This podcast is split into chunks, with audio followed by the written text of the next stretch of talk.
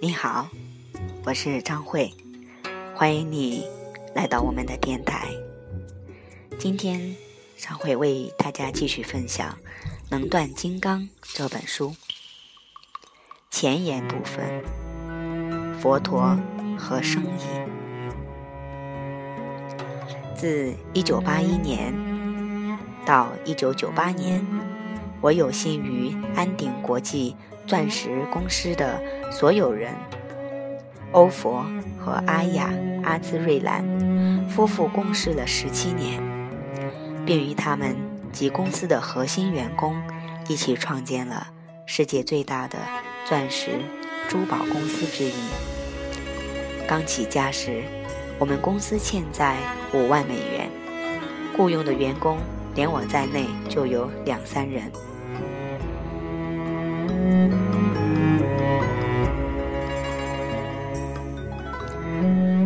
但当我离开公司，全心投入我在纽约创办的培训学院时，我们的年销售额已经突破了一亿美元，并在全球各地。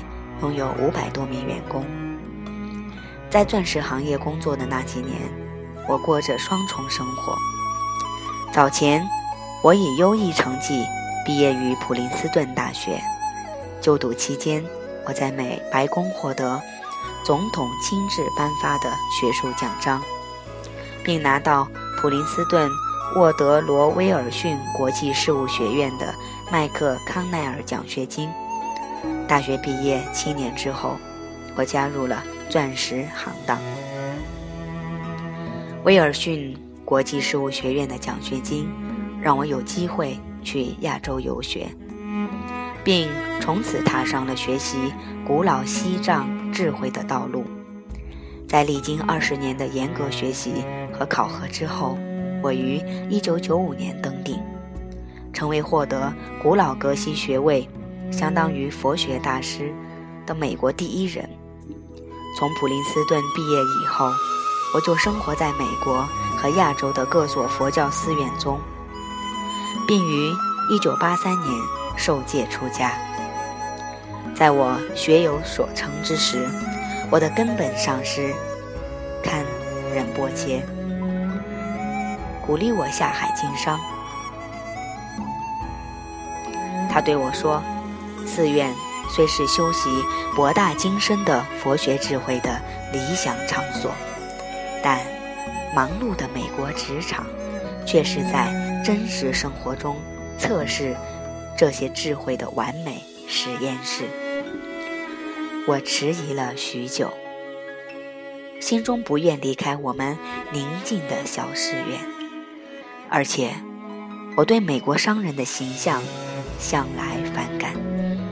他们贪婪、冷酷、不懂人情。后来有一天，我的老师为一群大学在校生做了一场非常鼓舞人心的演讲。听完他的演讲之后，我告诉老师，我接受他的指示，去职场找份工作。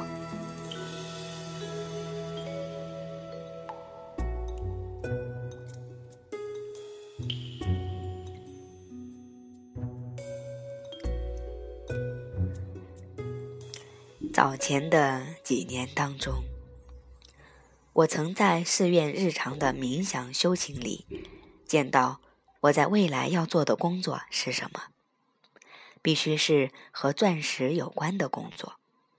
我对钻石一无所知，对珠宝又不感兴趣，而且我的家人中也没有从事这个行当的。于是我便老老实实的挨家挨户拜访钻石店，问他们是否愿意收我做徒弟。像我这样在钻石行业里找工作，真有点像试图加入黑社会。原钻行业是个高度机密的封闭社群，通常只雇佣家庭成员。在我找工作的时候，大颗钻石。一克拉或以上的钻石，市场是由比利时人控制的；小钻石大多由以色列人切割。而在纽约四十七大街钻石区的犹太人，则掌管美国国内的绝大多数批发业务。要知道，规模再大的钻石店，都可以把它的所有家当装在看起来像是普通鞋盒一般的几个小盒子里。盗取价值百万美元的钻石是轻而易举的事情，你只要抓上一两把钻石放在衣袋里，径直走出大门就行了。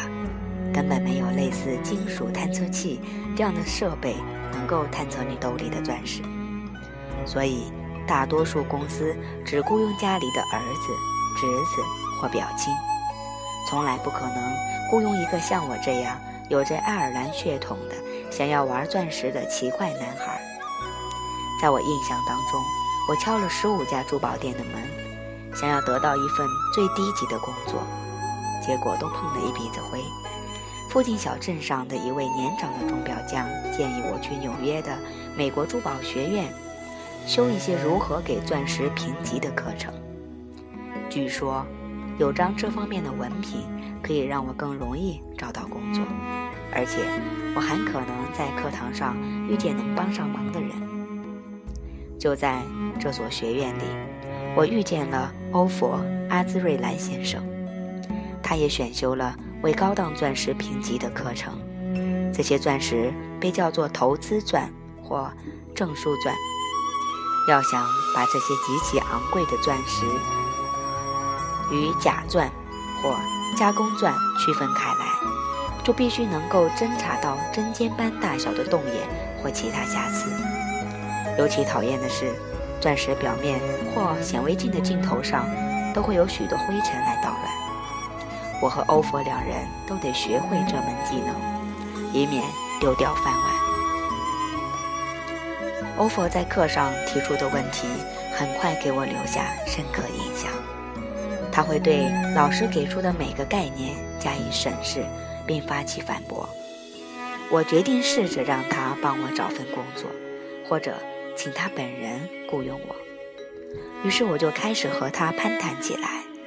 几周后，我通过了在学院的纽约实验室举行的钻石评级期中考核。当天，我就找了个借口来到欧佛的办公室，请他给我一份工作。真是鸿运当头。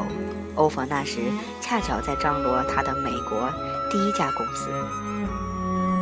之前他已在家乡以色列开了一家小公司。我费尽口舌，终于进到他的办公室，求他收我做学徒。我愿意为你做任何事情，请给我一个机会。我可以扫办公室、洗窗户，什么都能做。于是他说：“我没钱雇你呀。”不过，我可以问问办公室的房东，艾利克斯·罗森塔尔，看看他是否愿意和我分担你的工资。这样一来，你可以为我们俩跑跑腿儿什么的。就这样，我这个普林斯顿毕业的高材生开始了跑腿的业务，每小时挣七美元。无论炎炎夏日还是冰雪寒冬，我都要步行至。四十七大街的钻石区，手里提着外表平庸无奇的帆布袋，袋子里却装满了等着铸模镶嵌的黄金和钻石。我们公司那时除了欧佛、他的妻子阿雅和我之外，还有一位话不多却很聪明的也门珠宝匠艾利克斯·盖尔。我们四人会围坐在公司仅有的一张租来的办公桌旁，将钻石按级别分类，设计新的珠宝图案，还要打电话四处拉客户。我的薪水不多，还时常不能准时拿到。欧佛经常要向他伦敦的朋友借钱来付我工资，但是没过多久，我就攒够了一些钱。购买了我的第一套西装，那套西装我天天都穿着，穿了好几个月。我们常常工作到深更半夜，然后我还得坐上几个小时的公车，回到新泽西州位于海维尔亚洲佛教团体的一个小寺院。我在那个寺院里有一个小房间。再过几个小时，我就又得起床，搭上去马汉顿的公车。当生意有些起色之后，我们将公司搬到了钻石区，并大胆雇佣了一位珠宝匠，让他一人坐在我们的工厂里，制作我们公司的第一批钻戒。那个工厂其实就是一个大厂房间而已。不久以后，我的愿望也得以实现，我获得了老板的充分信任，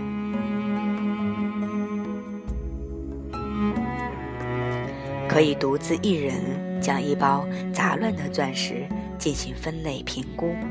欧佛和阿雅还问我是否愿意。掌管公司新成立的钻石采购部门，这个部门那时只有包含我在内的两个员工。我欣然接受了这个机会，热情地投入工作。我的藏族老师给我在职场定下了一条规矩：不能暴露我的佛教徒身份，我得和普通人一样蓄发，不能剃光头，还要穿普通人的衣服。在工作中运用佛法原则的时候，一定要深藏不露。我必须做到内心是个佛教哲人，外表却是一位普通的美国商人。于是我就开始悄悄地运用佛学理念来经营我的部门。工作一开始，我就和阿兹瑞兰夫妇达成共识：我负责管理和经营钻石采购部门，并为公司获得可观的利润。但我的条件是，我必须能够全权掌管部门的人事情况，人员的工资、晋升、工作时间、工作职责等都得由我说了算。我只需要准时向公司交货，并带来盈利即可。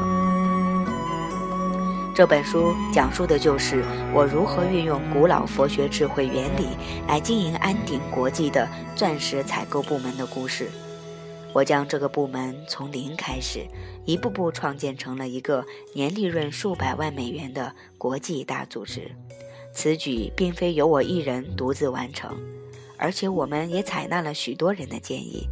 但是我可以肯定地说，就在我任副总裁期间，我们部门的绝大多数决定和政策都是基于你将在这本书中所看到的原则而订立的。那么，简而言之，这些原则到底是什么呢？我们可以将它归类三条。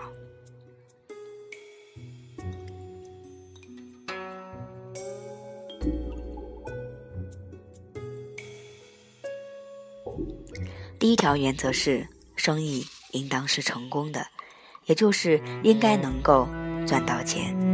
在美国和其他西方国家盛行一种理念，在精神上。有追求的人是不应该赚钱的，但在佛学当中，金钱本身是没有错的。事实上，富有的人要比贫穷的人在世上能做更多善事。关键的问题是我们应当如何赚钱？我们是否明白钱从何出来？如何才能让财源滚滚而来？并且，我们是否对金钱保持健康的态度？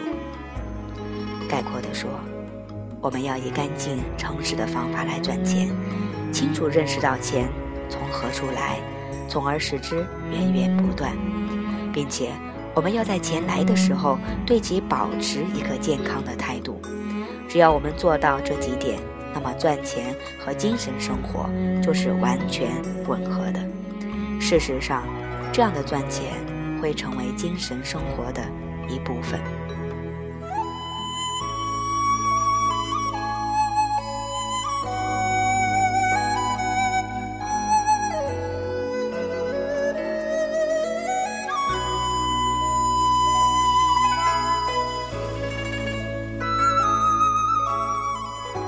第二条原则是，我们应当享受金钱，也就是说，我们在赚钱的同时，应当学会如何保持身心的健康。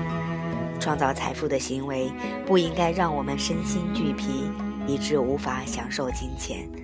做生意做到毁掉健康的人，是不懂得做生意究竟为了什么的人。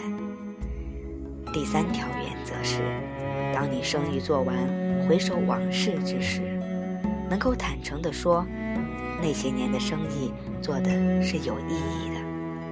任何生意，任何人生，都有终结的那一天。当一场生意最重要的时刻、结束的时刻到来的时候，当我们回首一切成果的时候，我们应当看到，我们待人处事和做生意的方法产生了持久的意义，在世间留下了良好的印记。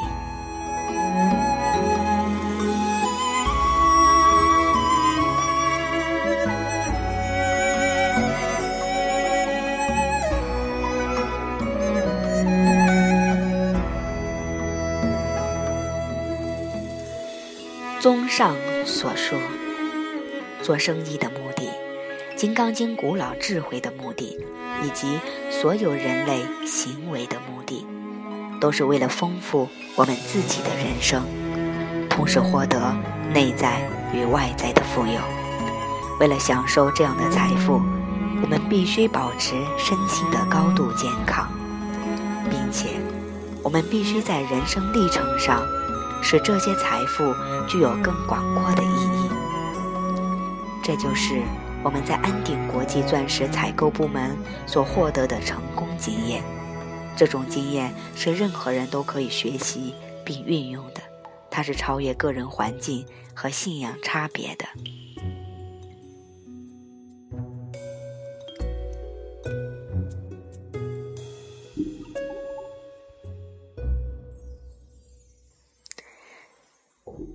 大家好，本次的分享就到这里。最后要啊给大家分享一点忏悔自己的心得。格西老师分享给我们的成功的三个原则，真的是可以为我们在事业上取得成功带来非常大的注意。或许我们每个人都可以常常停下来问问自己。我们在工作上努力的方法，在金钱上追求的方法，是否也符合这三个原则呢？你是否认同葛西老师所说的？